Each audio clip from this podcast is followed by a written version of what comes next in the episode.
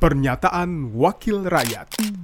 Pernyataan Sungkono, anggota Komisi 9 DPR RI, fraksi Partai Amanat Nasional Daerah Pemilihan Jawa Timur 1, saat rapat kerja Komisi 9 DPR RI dengan Menteri Kesehatan RI dan rapat dengar pendapat dengan Ketua Badan POM, Direktur Utama PT Bio Farma, serta rapat dengar pendapat umum dengan Ketua ID, Ketua Adinkes, dan Ketua Kadin Indonesia terkait penjelasan dan perkembangan pelaksanaan program vaksin COVID-19 baik vaksin program maupun gotong royong, termasuk kesediaan vaksin serta pendistribusian vaksin dari pusat ke daerah, termasuk kendala yang dihadapi.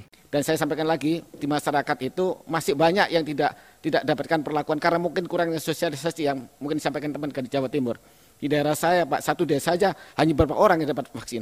Dan itu baru pertama kali, belum fase kedua.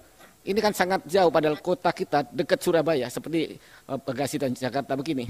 Jadi saya mohon bagaimanapun pelaksanaan di lapangan jangan karena uh, sulitnya administrasi membuat pelaksanaan itu nanti justru terganggu.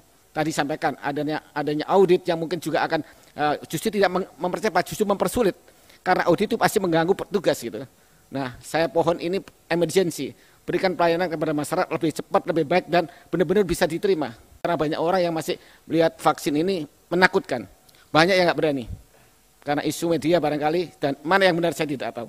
Saya bukan ahli kesehatan, saya baru masuk di komisi ini, tapi mengamati vaksin ini saya lihat seperti itu. Pernyataan Sungkono, anggota Komisi 9 DPR RI, fraksi Partai Amanat Nasional Daerah Pemilihan Jawa Timur 1, Produksi TV dan Radio Parlemen Biro Pemberitaan Parlemen Sekjen DPR RI.